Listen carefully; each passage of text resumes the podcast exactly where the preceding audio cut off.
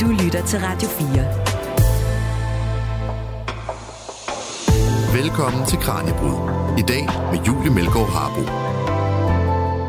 Vores øh, opmærksomhed og engagement på forskellige digitale platforme er i høj grad en øh, salgsvare. Og vores, specielt øh, børn og unges, tilstedeværelse i diverse spiluniverser skaber for eksempel grobund for helt nye måder at forstå økonomi på.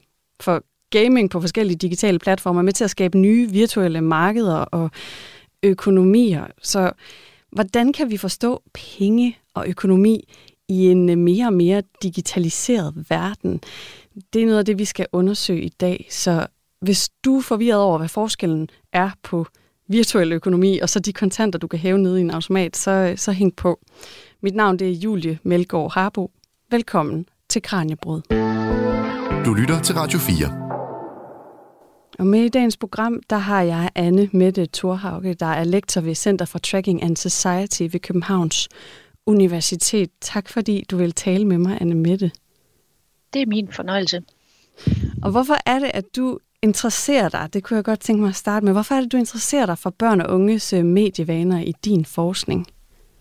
Altså, jeg har jo tidligere siddet som øh, formand for Medierådet for børn og unge, hvor øh, vi har haft et stort fokus på øh, beskyttelse af børn og unge øh, i forhold til medierne. Øh, og det har jo traditionelt handlet meget om at beskytte dem imod forskellige typer af indhold, som kan skræmme børn eller overskride deres grænser. Men noget af det, som jeg jo er blevet opmærksom på over de seneste fem år, det er, at vi kan ikke længere gøre det til et spørgsmål om indhold alene. Øh, forretningsmodeller betyder også rigtig meget i forhold til beskyttelse af børn og unge. Og det er nok især derfor, jeg er begyndt at forske i det område. Ja, og det er nemlig det, det skal handle om i dag, om børn og unges medievaner og mediebrug. Og så om de her, det, det her, der hedder virtuel økonomi, og hvad det overhovedet er for noget, altså de her nye forretningsmodeller. Øh, men først, så skal det altså handle lidt om opmærksomhedsøkonomi. Og måske vi lige kan starte med sådan at få afklaret, hvad der ligger i det begreb, Anne Mette. Hvad, hvad er opmærksomhedsøkonomi? Altså opmærksomhedsøkonomi er noget, man bruger rigtig meget omkring de digitale platforme. Og det handler ganske enkelt om, at vores opmærksomhed er penge værd i de forretningsmodeller, der karakteriserer platformene i dag. Det er bare ikke noget særligt nyt fænomen. Øh, opmærksomhedsøkonomien er et træk ved kommercielle medier helt tilbage til 1800-tallet, for at det ikke skal være løgn. Og allerede i 1981 øh, skrev øh, forskeren Douglas Smythe en artikel, der hed The Audience Commodity, det vil sige publikumsvaren, som netop var en kritik af den her forretningsmodel og den her økonomi, som i Smythes ord øh, handlede om, at medierne leverer ikke indhold til publikum. Medierne leverer publikum til annoncørerne. Så publikum er den egentlige vare. Det er jo sådan ligesom pointen i hele hans argument. Og han har også nogle meget sjove øh, jagttagelser omkring audience work, altså det arbejde, vi gør for at blive en god vare, som for eksempel alle de penge, vi selv investerede, eller investerede dengang i tv-sæt og alle mulige andre ting, og som vi for eksempel også i dag investerer i de her mobiltelefoner, som bliver en helt central infrastruktur for den her opmærksomhedsøkonomi. Og det er jo sjovt nok i sig selv. Så på den måde kan man sige, der er ikke noget, altså forretningsmodellen er sådan set den samme gamle i den her opmærksomhedsøkonomi. Det nye er måske i virkeligheden den detaljering, der, der, øh, der nu er mulig i forhold til at segmentere os. Øh, I stadig mindre forbrugersegmenter, som annoncører, som ligesom kan rette deres, øh, deres reklamer imod, og så kan man sådan ligesom også sige, i bredden af anvendelsen af den her segmentering, altså det er ikke bare noget med at sælge Nike-sko. Det kan også være sådan noget som politisk annoncering. Det kan også være sådan noget som kreditvurdering af folk med henblik på deres forsikringer eller banklån osv. osv. Og på den måde så kan det have ret vidtrækkende konsekvenser for os. Samtidig så skal vi lige være opmærksom på, fordi man har jo igen og igen hørt folk sige, at Google kender os bedre, end vi kender os selv, og den slags ting. Eller det gør Facebook. Og der skal vi jo huske, at det er jo samtidig et led i platformenes salgstale til annoncørerne. Øh, fordi så præcis har de her segmenter aldrig været, og det bliver de heller ikke lige forløbig. Øh, men det er selvfølgelig ikke ens betydende med, at vi ikke skal forholde os kritisk til, at vi bliver segmenteret på den måde. Men altså, det er det ene. Opmærksomhedsøkonomien er en gammel økonomi, der bare får turbo på på de øh, digitale platforme. Men noget af det, som jeg også synes er rigtig væsentligt i, i den her øh, diskussion, det er, at det er ikke den eneste økonomi. Så man kan sige, at det, jeg interesserer mig for ved platformene, det er nogle af de her platformsøkonomier, der bevæger sig ud over den klassiske opmærksomhedsøkonomi. Og noget af det, så, der vel så også har ændret sig, går jeg ud fra, siden hvis vi siger, at opmærksomhedsøkonomi ikke er nyt, det eksisterede også tilbage i 1800-tallet, hvor øh, man havde annoncer i aviser, men det er vel noget helt andet, sådan som det ser ud nu, hvor det eksisterer på så mange platforme, at vi knap nok tænker over, øh, at vi er udsat for en annonce. Spiller det ikke også ind, hvis man tænker på udviklingen af, hvad opmærksomhedsøkonomi er for noget? Ja, det synes jeg er et rigtig godt spørgsmål. Altså det, som man måske kan se over en større historisk periode, det er en øh, normalisering af forbrugerismen og en, øh, altså hvad skal man sige, en naturlig selvforståelse som forbrugere frem for borgere, øh, som vi måske også skal være opmærksom på, også i dannelsen af vores øh, børn og unge mennesker. Og hvordan vi skal passe på de unge mennesker i den her proces, det skal vi altså tale meget mere om senere. Men nu synes jeg lige, vi skal starte med at høre lidt om, hvad det, der hedder engagementsøkonomi eller engagement economy, hvad det øh, er for noget. Du lytter til Kranjebrud på Radio 4. Der skal altså tjenes penge på brugerne på de populære digitale medieplatforme, og derfor er selskaberne bag konstant på jagt efter nye indtægtsmuligheder. I de seneste år har flere af dem haft fokus på det, der kaldes engagement economy, altså engagementsøkonomi. En af de øh, relativt få danskere, der har forsket i fænomenet, er Jakob Ørmen, der er adjunkt på Center for Tracking and Society på Københavns Universitet. Han forklarer her, hvad det dækker over. Engagement economy, eller man kan jo lige så godt sige på dansk, engagementsøkonomi, er en måde at se den måde, som digitale medieplatforme øh, strukturere øh, økonomien på blandt brugere, indholdsskabere, annoncører øh, og brands. Øhm, det er en videreudbygning af det, som vi har snakket om i mange år, nemlig opmærksomhedsøkonomien, som i høj grad tager udgangspunkt i det her med, hvor det handler om at få flest mulige øh, seere ind til noget, eller flest mulige brugere ind til noget, og så tjene penge på deres aktivitet, for eksempel ved at vise dem reklamer imens. Øhm, engagementsøkonomien handler egentlig om, at, øh, at digitale medieplatforme, det vil sige de platforme, som hovedsageligt øh, distribuerer øh, medieindhold, sådan som YouTube, TikTok, egentlig også Instagram og Facebook, øh, øh, at de prøver at skabe et endnu tættere bånd mellem deres øh, brugergrupper. Øh, så de har selvfølgelig stadig reklamer, de sender, og det er stadig en stor del af deres indtægt. Øh, altså for eksempel, at de forbinder øh, slutbrugerne med, annon- med annoncører, for annoncører betaler for betaler YouTube for at tilpasse reklamer eller tilpasse hvad hedder det, øh, marketing direkte til de enkelte brugere. Men de prøver, men en platform som YouTube prøver i høj grad også på at forbinde øh, alle de andre parter, fordi der er meget større værdi for dem, kommersiel værdi, i at få et tættere engagement øh, øh, i gang mellem øh, partnerne. Hvordan gør YouTube det? Jamen altså YouTube, de øh, forbinder øh, øh, øh, brugergrupperne øh, på forskellige måder. De bruger deres platform til at øh, for, forbinde dem igennem for eksempel brugerne, der kan købe øh, digitale øh, gaver, øh, som de kan give til indholdsskaberne. Så ved at skabe et tættere relation mellem indholdsskaber og brugere, så kan de udover at vise reklamer til brugerne, så kan de sælge de her forskellige øh, produkter direkte til, øh, til brugerne, som indholdsskaberne også får noget ud af. Samtidig så prøver YouTube at skabe tættere bånd mellem indholdsskaberne og brandsene. Normalt er det ligesom ikke rigtig været en del på platformen. Vi kender det som influencer marketing øh, i generelt forstand, og influencer marketing kører gerne udenom platformen, det vil sige med byråer, øh, hvor influencerne øh, samarbejder med som hjælper dem til at lave kampagner med, med, med forskellige brands. Men YouTube og platform som TikTok prøver i høj grad på at skabe den her relation direkte igennem platformen. Så der er, der er simpelthen en markedsplads, hvor du kan øh, som annoncør eller som brand, hvor du kan finde enkelte influencers øh, eller enkelte indholdsskaber og sælge øh, eller og, og lave aftaler omkring ydelser her. Så det kan fx være aftaler om promovering af produkter eller samarbejde, kampagner, øh, det vi øh, kalder som, øh, kender som sådan branded kampagner eller native advertising. Og det er blevet rigtig, rigtig stort, fordi det er en meget nemmere måde at annoncere til brugerne i sidste ende, at hvis man har nogle indholdsskaber, som i forvejen har en tæt relation til deres brugere, at man så kan øh, som platform som YouTube også kan facilitere den her proces mellem indholdsskaber og, og brands, og derved tjene penge på det.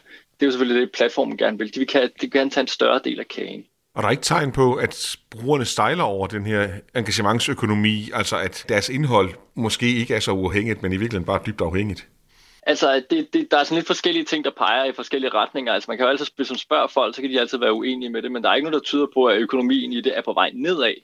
Og man kan sige, at det som platform som YouTube og TikTok er blevet rigtig, rigtig gode til over årene, det er at fremelske de her meget kommercielle øh, indholdsskabere, som netop har tæt samarbejde med øh, brandsene. Og så bliver man jo også ligesom, så bliver det også en normalitet på platformen, at det, som du kommer på TikTok for, eller det, du kommer på YouTube for, er for at følge folk, som måske er inspirerende, men hvor du også ved, der altid vil være noget, noget, noget influencer marketing, altså noget, noget promovering af produkter. Der, hvor problemet kan opstå, altså, det er, at vi simpelthen vi har været vant til at se reklamer og redaktionelt indhold som adskilt, for eksempel i traditionelle medier. Øh, og det er en stor del af den gamle opmærksomhedsøkonomi, fungerede sådan. Ikke? Så der var indhold, der blev sendt, og så blev der lagt reklamer op af. Så længe indholdet var spændende nok, så kom folk ind, og så kunne de se reklamerne imens, og så finansierede det i virkeligheden indholdet. Øh, men det, der sker her, det er, at når indholdsskaber får et tæt samarbejde med brands, så selv alt det indhold, de producerer, som ikke er direkte sponsoreret eller promoveret af nogle brands, bliver nødt til at være øh, alignet, altså det vil sige, øh, øh, ligger øh, inden for skiven for, hvad brands synes er okay. Så det vil betyde, at det redaktionelle indhold simpelthen ikke får den samme uafhængighed, som vi er vant til. Eller sagt på en anden måde, at hvis du først laver influencer marketing, så er du sådan ligesom brand ambassador for life på din kanal, ikke? eller på din profil. Men hvis det er der, hvor de store penge ligger, så bliver de traditionelle medier vel også på et tidspunkt nødt til at følge med? Altså, der er forskellige dele af medieøkonomien, øhm, og der er stadig masser af penge i traditionelle reklamer. Det er der også mange mediehus, der godt ved. Øh, men jeg tror, noget af, det, noget af den øh, øh, realisering, der er kommet af, af, af den her engagementsøkonomi, det er, at der er rigtig, rigtig mange penge for nogle indholdsskabere. Der kan vi også tænke traditionelle mediehus, og vi har også nye medier i Danmark, der har gjort det her. Der er faktisk rigtig, rigtig mange penge i at få en lille, dedikeret gruppe af brugere, i stedet for den der store brede mængde, som er traditionelt for opmærksomhedsøkonomien, ikke handlede typisk om at få fat i flest mulige brugere, eksponere dem til mest muligt relevant øh, indhold og give dem reklamer. Men der er faktisk der, der er gode penge at tjene i for mediehusene og også for indholdsskaberne i at have en meget tættere relation til en dedikeret brugergruppe, som måske betaler meget mere per person. Så du kan jo godt lave et, et succesfuldt brand, der er i hvert fald eksempler på internationalt, med, med, hvor vi snakker tusindvis af brugere, og ikke millioner af brugere mere. Du har så flere gange nævnt undervejs YouTube og TikTok. Er det to sider af samme sag i forhold til engagementsøkonomien? Altså YouTube har, har ligesom været førende i at udvikle øh, det, som vi kalder for engagementsøkonomien.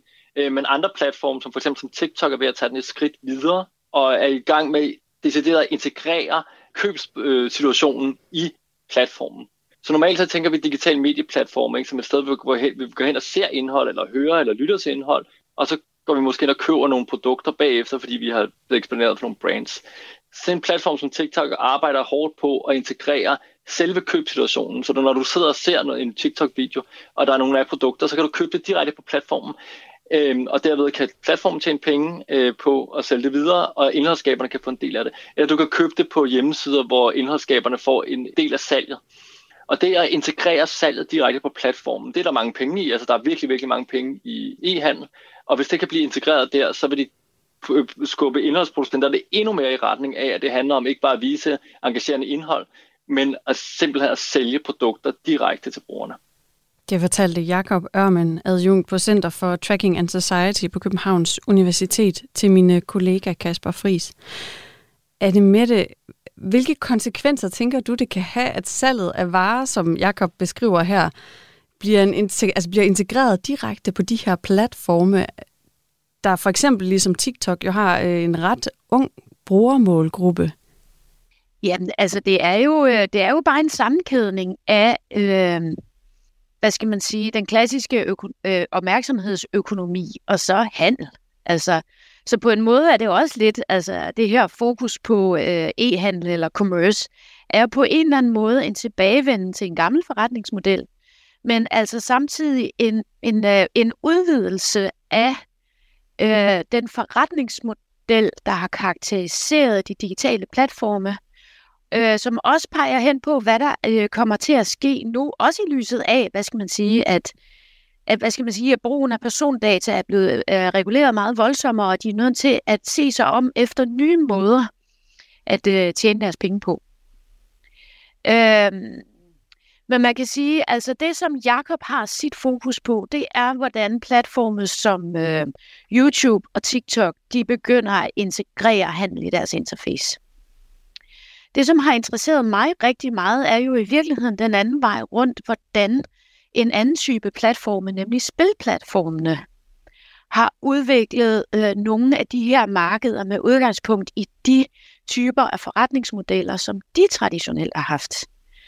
Fordi for det første, den her opmærksomhedsøkonomi, som karakteriserer Facebook og YouTube og mange af de andre, den har faktisk ikke stået særlig centralt inden for spilområdet.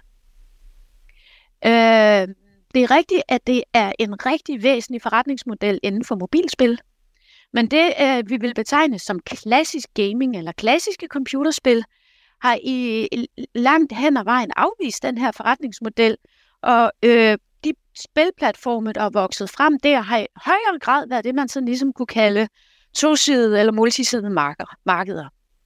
Så det handler simpelthen om, at man som platform øh, øh, fungerer som en slags matchmaker mellem to markedssider, der rigtig gerne vil i kontakt med hinanden. I det her tilfælde spillerne og spiludbyderne.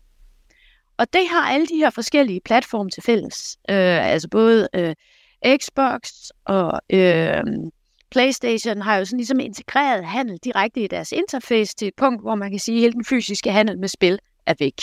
Eller stort set væk. Mm.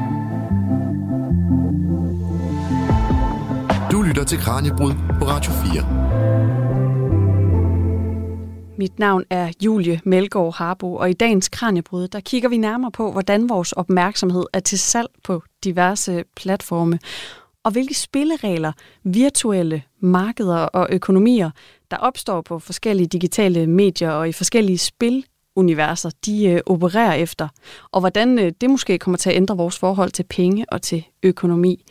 Jeg taler nemlig med Anne Mette Thorhauge, der er lektor ved Center for Tracking and Society ved Københavns Universitet. Og nu har vi talt om det her med opmærksomhedsøkonomi på diverse platformer på sociale medier. Nu skal det handle lidt mere om det her med de virtuelle markeder og virtuel økonomi. Så Anne Mette, måske vi kan starte med at dykke ned i, hvad det overhovedet er. Altså hvis du kan forklare det her, så en, der aldrig har øh, spillet computerspil, eller investeret penge, eller forstår sig på kryptovaluta, altså de faktisk også er med, de også forstår det. Hvad, hvad er et virtuelt marked? Altså et virtuelt marked eller en virtuel økonomi, det er jo sådan set bare en lejeøkonomi. Øh, og øh, et helt klassisk eksempel, som øh, nogle lyttere måske vil have erfaring med, det er Farmville, som jo er karakteriseret ved en eller anden form for økonomi. Det vil sige, der er nogle ressourcer, der er nogle designede ressourcer i spillet, som afhænger af hinanden. Og en væsentlig del af de ressourcer, som du lægger i, er så selvfølgelig, øh, apropos opmærksomhedsøkonomi, din opmærksomhed, men også din tid, i forhold til, at du går og venter på, at du kan høste noget korn, som du skal bruge for at opnå et eller andet andet i spillet. Undervejs kan du samle noget guld op og nogle forskellige ting. Det er en virtuel økonomi. Det er simpelthen en legeøkonomi, og for jer, der ikke har spillet computerspil, så tænk på Matador. Øh, det er en virtuel økonomi. Og det, der er karakteristisk, det var, øh, så, fordi som jeg sagde før, øh, de her computerspil og de her spilplatforme i mindre grad baserer sig på en opmærksomhedsøkonomi. I langt højere grad baserer sig på det, man kunne kalde markeder og mikrotransaktioner. Og mikrotransaktioner, hvad er så det? Altså det er sådan set ikke andet end løbende betaling. Det vil sige, at vi får at vide, at spillet er gratis, eller også betaler vi nogle penge for det. Men udover det, så vil der så løbende være nogle små betalinger, hvor man for eksempel ikke gider vente på, at ens korn skal gro, så man køber noget vand, man kan vande det med, så det går lidt hurtigere. Og det betaler man en lille bitte smule penge for. Det opleves ikke som særlig meget. Det kan måske være 5 kroner, øh, det kan måske være 7 kroner. Øh, det er uendeligt let, men i det store billede kan det jo løbe op til rigtig mange penge, hvis man spiller det pågældende spil i rigtig lang tid. Så på den måde kan man sige, at de her virtuelle økonomier har været en central måde at prøve at drive de her mikrotransaktioner i vejret på i nogle forretningsmodeller, som ikke har handlet lige så meget om at sælge opmærksomhed, men som måske i højere grad har handlet om at få folk til at betale små beløb rigtig mange gange. Hvorfor, hvorfor har de her in-game currencies, de her virtuelle markeder, hvorfor er de blevet så store, som de er? Hvorfor fylder det så meget nu i rigtig mange spil? Altså, der er flere mulige forklaringer på det. For det første, så er det jo bare en sindssygt lukrativ forretningsmodel. Altså, de tjener simpelthen så mange penge på det. Øhm, for det andet, så det, som rigtig mange har gjort opmærksom på gennem tiden, det er, at folk er rigtig uvillige til at bruge penge på digitale platforme. Vi har vendet os til at få det hele gratis, siger det. I det øjeblik, det så handler om mikrotransaktioner, så bliver det her med at bruge penge i spillene jo lige pludselig en del af lejen. Det vil sige, at det fjerner noget af den friktion, man taler om, der kan være i forhold til et køb. Når øh, det ikke længere, det vil sige, at man køber noget guld, og det guld, det bruger man så til at købe ting og sager inde i spillet. Så det kan både være en faktor, der rent faktisk forvirrer forbrugeren i forhold til, hvor mange penge man reelt bruger. Altså det vil sige, man skal hele tiden sidde og omregne, hvor mange meget ting rent faktisk koster i det her spil. Og det gør også det at bruge penge til en del af lejen, der gør, folk måske alligevel er lidt villigere til at lægge nogle penge. Nu skal det siges, der er jo forskellige måder at drive øh, de her mikrotransaktioner i vejret på, og nogle er mere problematiske end andre.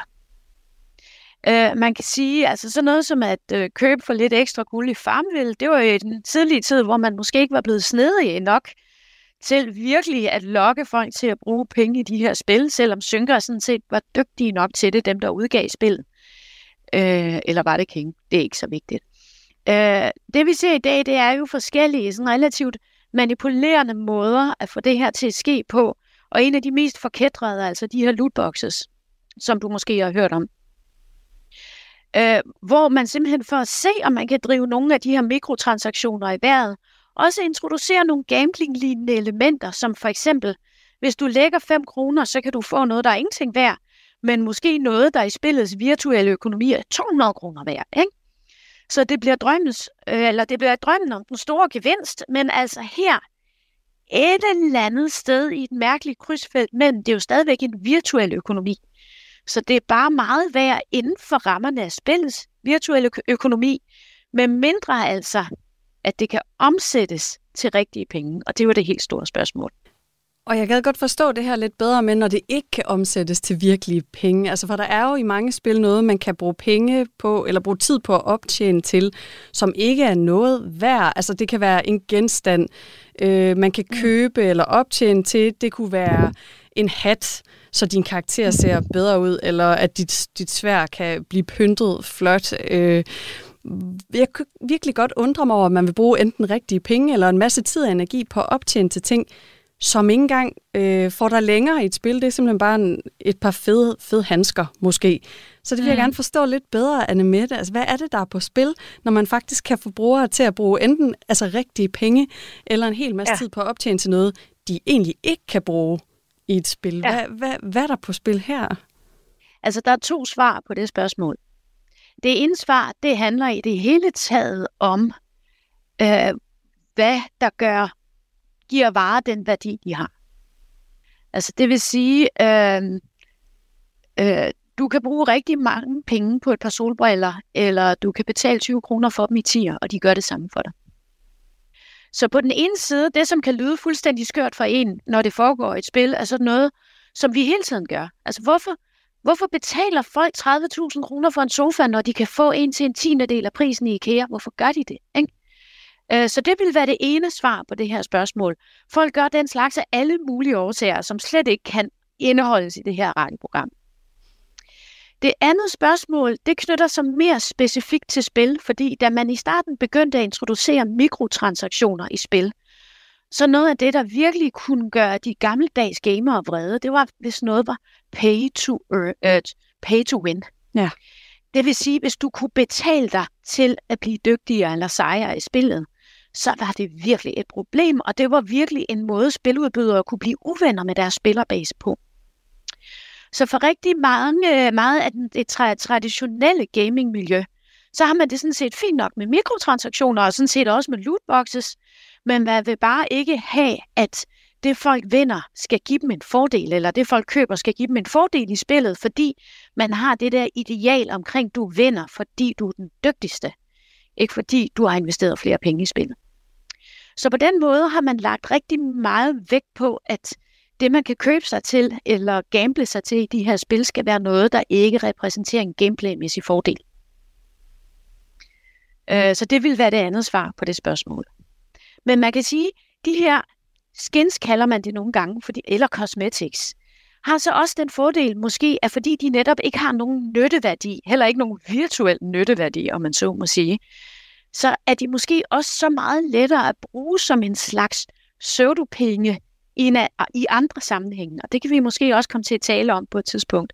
At det faktisk gør, at de kan være, kan være lettere at bruge som en egentlig gamer-valuta, og det er jo måske noget af det, der er allermest interessant ved dem. Ja, for måske vi faktisk skal tale lidt om det her, om hvad gamer, altså hvad gamer-valuta er, og hvordan du opfatter forskellen mellem de her spilpenge, eller genstande, der er noget værd i nogle spiluniverser, ja. og så rigtige penge, du kan stå med i hånden. Ja, og det interessante, det er jo, at rigtig mange af de her platformes forretningsmodeller ligger i gråzonen mellem de to. Øh, og det foregår på flere måder. Øh, så hvor skal jeg nu begynde? Altså tænk en platform som øh, Roblox, ikke? Øh, hvor man kan købe Roblox, som man kan bruge ind i spillet. Så det vil sige, at de creators, som øh, bygger spil på Roblox-platformen, de tjener Robux, som de så kan omsætte til rigtige penge. Der bliver Robux, hvad skal man sige, den forretningsmodel, det vil sige, ejerne af den platform, de kontrollerer i virkeligheden en valuta. Og hvis sådan ligesom at, at kontrollere konverteringsraten, både når de går ind på, når, altså hvad skal man sige, når der går penge ind på platformen, og når der går penge ud af platformen, så kan de simpelthen tjene nogle penge på det. Den platform, jeg har interesseret mig mest for, Steam, har så ligesom nogle andre og meget mere komplekse veje ind, øh, som jeg vil prøve at sige noget mere om. Altså for det første har Steam et klassisk tosidigt marked, som er det, jeg har talt om øh, for, øh, lidt tidligere. Altså der er nogle spiludbydere, der gerne vil sælge nogle spil til nogle spillere, og fordi det foregår på Steams platform, så tjener øh, Steam en andel af hver eneste transaktion, der finder sted i butikken. Men samtidig så stiller Steam også et community market til rådighed. Og på det her marked, der er spillerne ikke kun køberne. De er både sælgerne og køberne. Og produkterne, det er items fra de spil, der bliver solgt via mikrotransaktioner inden i spillene. I det omfang, at de øh, udbyderne har spillene har gjort det muligt. Det vil sige, at de har gjort de her items tradable og marketable. Det betyder, at lige pludselig så er spillerne ikke bare forbrugere og spillere, de er også på en eller anden måde handlere inde på den her platform. Og hver gang der bliver brugt penge inde på den platform, så finder der øh, tjener Steam også altså en betydeligt mindre, men stadigvæk en andel af den transaktion, plus den handel med skins på spillermarkedet er jo med til at drive efterspørgselen efter skin i vejret inde i spillene. Så det vil sige, det kan også være med til at, at presse mængden af mikrotransaktioner i vejret på inde i spillene. Og noget af det, der så også har interesseret mig rigtig meget, det er, hvordan den her handel med skins finder sted uden for Steams platform. For det gør den nemlig også. Og det er ikke noget, som Steam understøtter officielt. Hvis du læser Steams dokumentation, så siger de, du kan ikke trække dine Steam credits ud af platformen de står der stadigvæk som penge. Altså, du kan have så så mange euro stående, mm men du kan ikke trække dem ud af platformen. Okay, så for lige at forstå dig her, at hvis jeg for eksempel har købt en, en hat, jeg synes er super fed til min, øh, min karakter i et spil, og jeg så får mm. solgt den her via den her platform til flere penge, jeg får tjent penge på den, og jeg begynder ja. at investere flere penge i forskellige genstande, der egentlig ikke kan bruges i spillet, men som jeg måske kan tjene flere penge på. måske kan jeg ikke. Ja. Så foregår der de her transaktioner med den her virtuelle valuta, hvor jeg så kan tjene penge på at sælge, videresælge de her ting. Ja. Men de her penge, når jeg så står med dem, hvad kan jeg så med dem? Så, så kan jeg kun bruge dem i spillet. Man kan ikke du overføre kan dem den anden dem vej. På nye ting. Ja. ja. Du kan kun bruge dem på nye ting på Steams platform. Mm. Og det er sådan en lille smule pseudo, fordi hvis du går ind på Steam Community Market, så står værdierne der jo i kroner og øre, eller euro, eller dollars. Ikke? Mm. Så, så man bruger sådan stadigvæk øh, klassisk, øh, klass, eller hvad skal man sige, konventionelle penge som et mål for værdi på platformen. Du kan bare ikke trække dem ud af platformen. Og det er der alle mulige øh, reguleringsunddragelsesmæssige årsager til, at man ikke kan øh, øh på Steams platform, men så finder man jo alle mulige andre måder at gøre det på. Så de her markeder for skins, der opstår uden for Steams platform, de skriver så, at de er powered by Steam, not affiliated with Valve Corporation, det vil sige ejerne Steam. Valve har ikke noget med det her at gøre, men vi bruger dem som vores markedsinfrastruktur, eller som vores transaktionsmekanisme. Øh, og det foregår egentlig ikke via Steam Community Market. Øh, det foregår via øh, den feature, der hedder Player Trading, hvor man inde på Steam-platformen kan bytte skins. Og så foregår selve de økonomiske transaktioner uden for platformen. Så det vil sige, at man opretter simpelthen sådan nogle handlerobotter eller trading bots inde på platformen, som sådan ligesom kan stå for den konkrete udveksling af spil af skins, og så finder der en masse økonomisk aktivitet sted uden for platformen. Så når du står med den der hat og tænker, ej, yes, eller med dine penge, din hat er lige pludselig 100 dobbelt i værdi, og du har simpelthen tjent 1000 kroner på en hat, men den vil du gerne bruge, de 1000 kroner vil du gerne bruge andre steder end inde på platformen, jamen så kan du sætte den til salg uden for platformen og få pengene ind på dit kreditkort. Og på den måde fungerer de her markeder som en eller anden form for konverteringsmekanisme, hvor man i praksis alligevel kan konvertere den her virtuelle værdi til egentlige penge, som du kan bruge på andre ting. Så det er på mange måder en form for investering, der foregår i de her spil. Ja, ja, det er rent investeringsunivers. Det er en form for live-investeringer. Det skal vi måske også tale om til sidst. Mm. At der med tiden der løb er opstået en eller anden form for metaspil på Steam-platformen, som netop er sådan en slags legefinans, eller sådan, og skins bliver til sådan nogle finansielle assets. Mm. Og du kan have, jeg talte med en, som havde en portefølje, der var 15.000 kroner værd inde på platformen. Ikke? Altså, og det siger jo lidt om, øh, hvad der sker i nogle af de her økonomier. Alt i alt, også selvom skal jeg skynde mig at sige, Steam tjener jo ikke direkte på den handel, der finder sted uden for platformen, netop fordi det ikke finder sted via markedet, men via den her player trading feature. Men det øger jo efterspørgselen på de skins, som Steam trods alt tjener på. Og det er jo også med til at få den samlede økonomi til at vokse. Og det skaber jo helt andre forretningsmuligheder, som man kan se Steam eksperimentere med lige nu.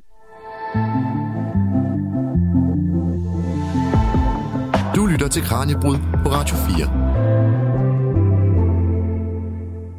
Når du kigger på de her forretningsmodeller og de her virtuelle markeder, altså hvilke målgrupper er det så, der er specielt spændende at undersøge, når man forsker i det her? Kigger du primært på børn og unge?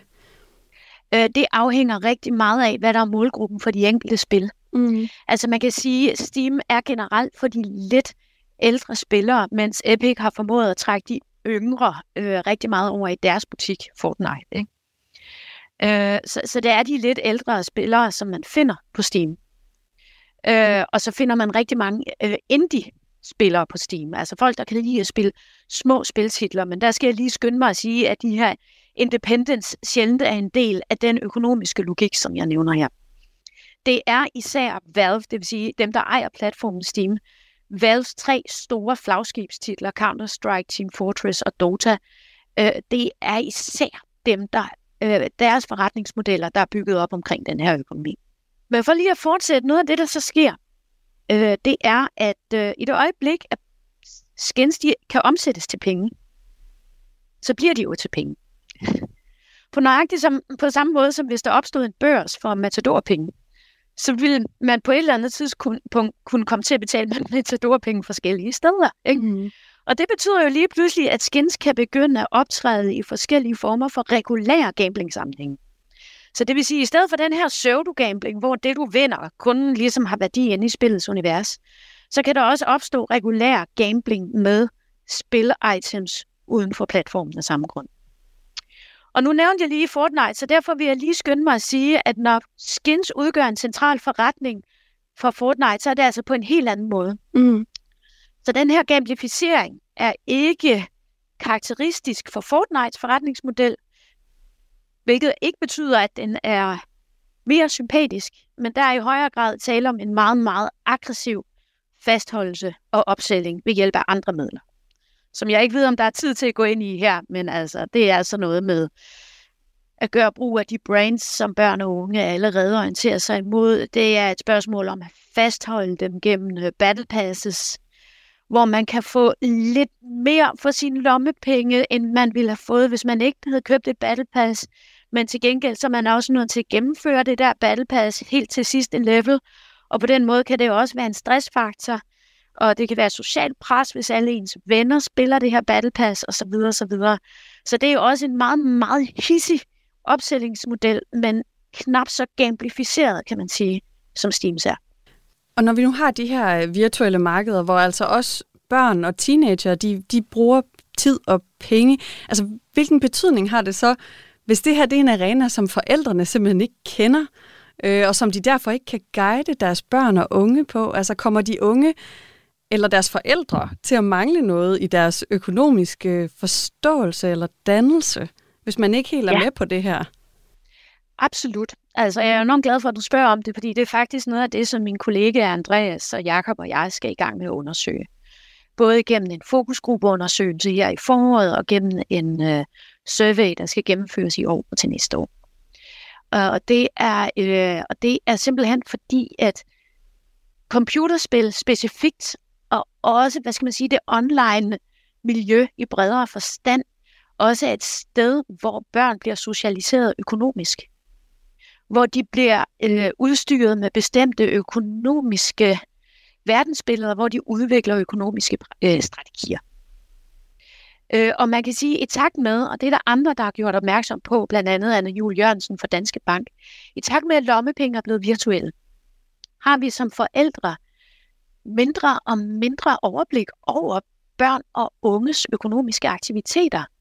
Og de begynder at orientere sig imod nogle andre typer af økonomiske autoriteter, end vi er vant til. Og de autoriteter befinder sig online. Og det betyder, at vi er nødt til at blive mere opmærksom på, jamen, hvem er det? Hvad går de rundt og siger?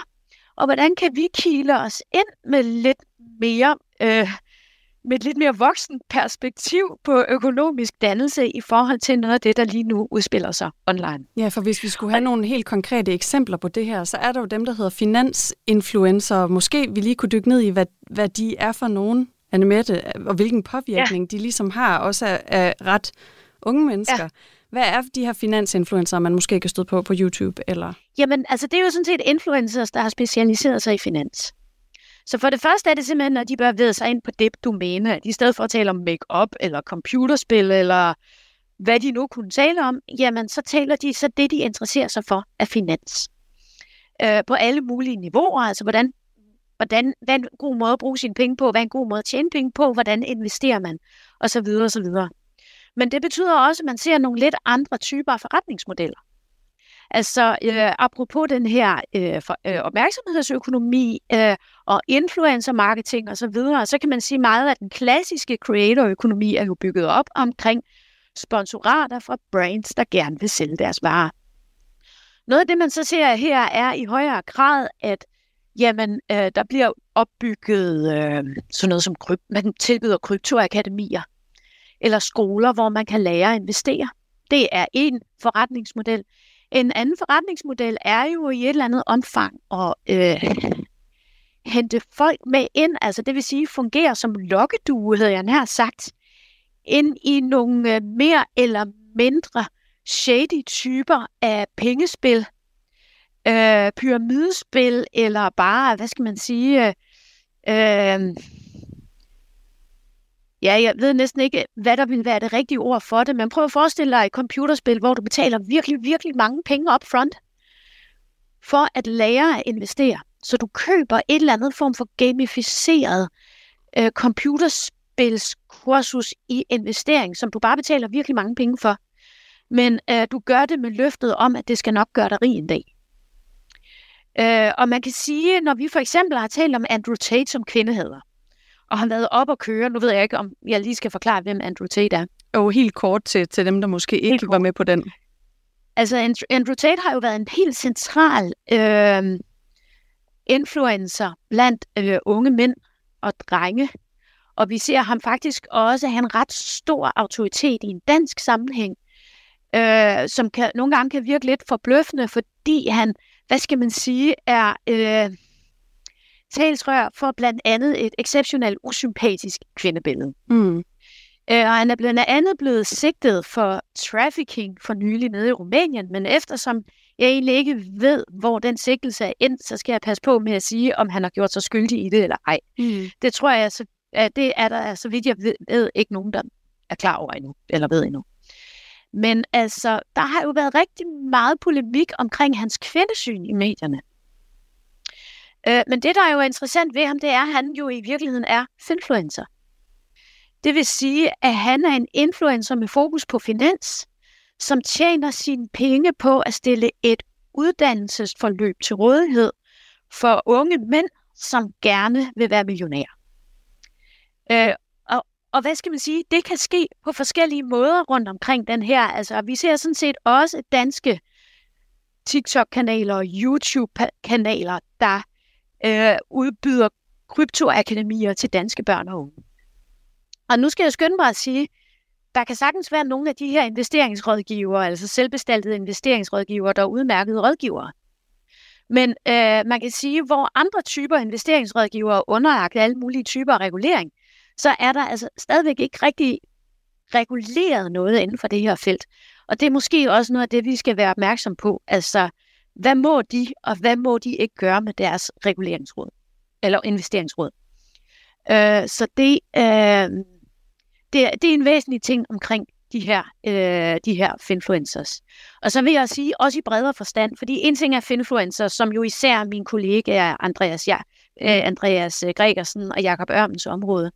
Der er jo også bare det her med, at man fuldstændig får som normaliseret, at nogen snyder ind i de her spil. Altså, Center for Digital Pædagogik er, har, øh, har den side, der hedder Scam.dk, som alene er oprettet med henblik på at rådgive børn og unge, der er blevet snydt for deres værdier i det her spil. Og det at få normaliseret bedrageri og snyd på den måde, det betyder jo også rigtig meget for børn og unges økonomiske socialisering. Herunder deres tillid til, at samfundet har et ansvar i forhold til at beskytte dem imod den slags osv. osv. Så en væsentlig del af det handler om investering, men det handler faktisk også om økonomisk socialisering i bredere forstand.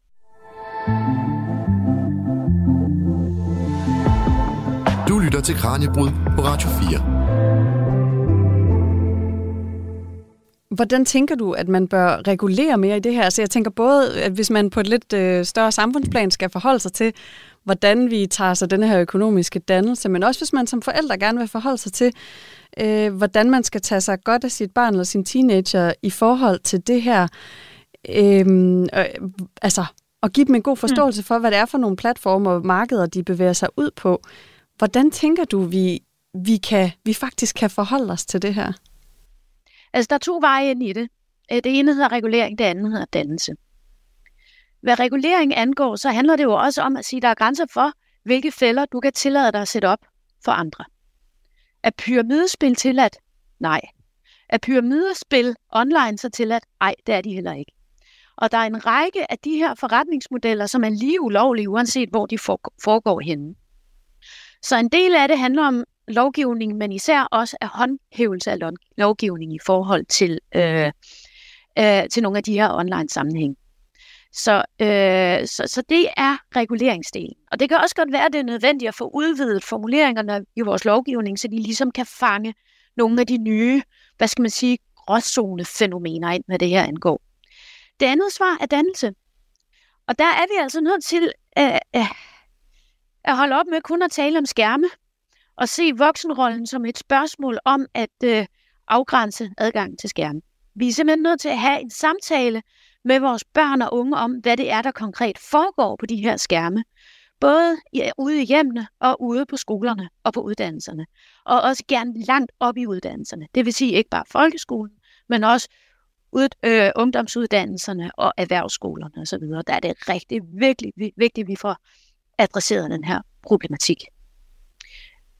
Om man vil lægge mest vægt på regulering eller dannelse, er et politisk spørgsmål.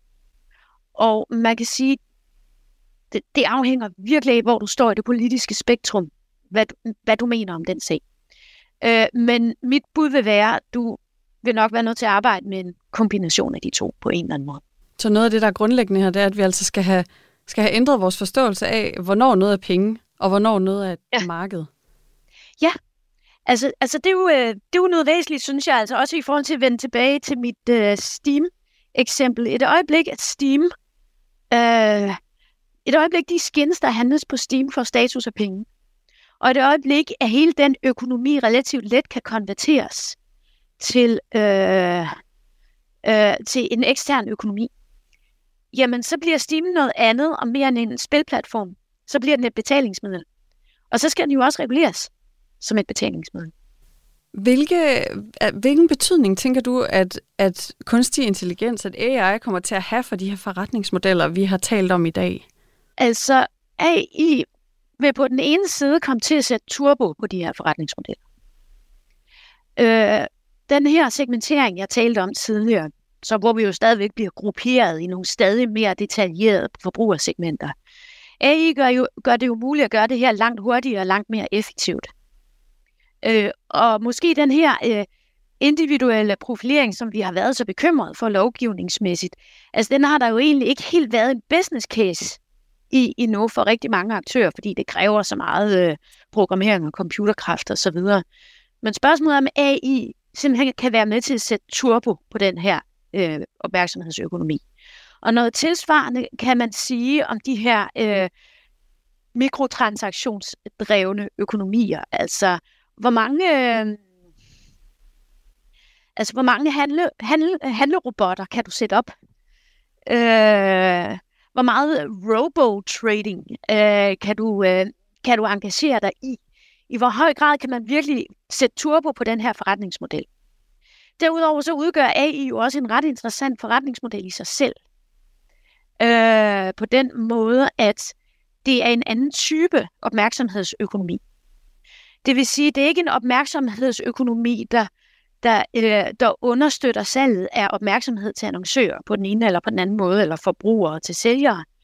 Det er en opmærksomhedsøkonomi, der handler om løbende at, for, at, at træne og forbedre en AI, som så kan monetariseres på andre måder.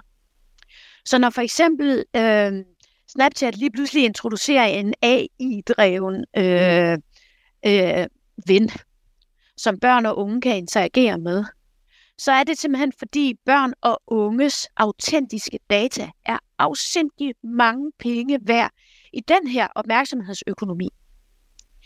Ikke fordi, at øh, de kan sælge eller bruge de data til at annoncere, øh, lave annoncer rettet mod børn, men fordi de kan bruge den her data til at forbedre en AI, der er særligt rettet mod danske børn og unge, eller børn og unge i bredere forstand.